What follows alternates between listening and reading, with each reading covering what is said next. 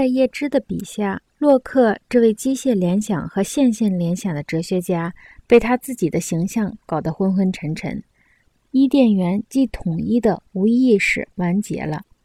十八世纪的人获得了一种延伸，其形式是珍妮纺织机。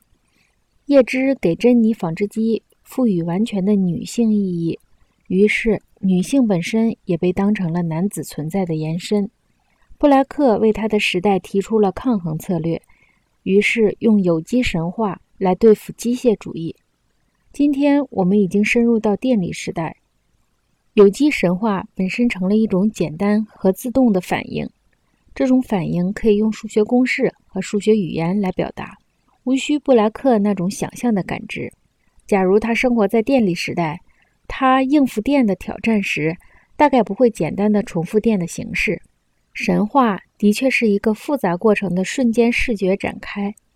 一般情况下，一个复杂的过程要延续很长的一段时间。神话是一种过程的收缩和内爆。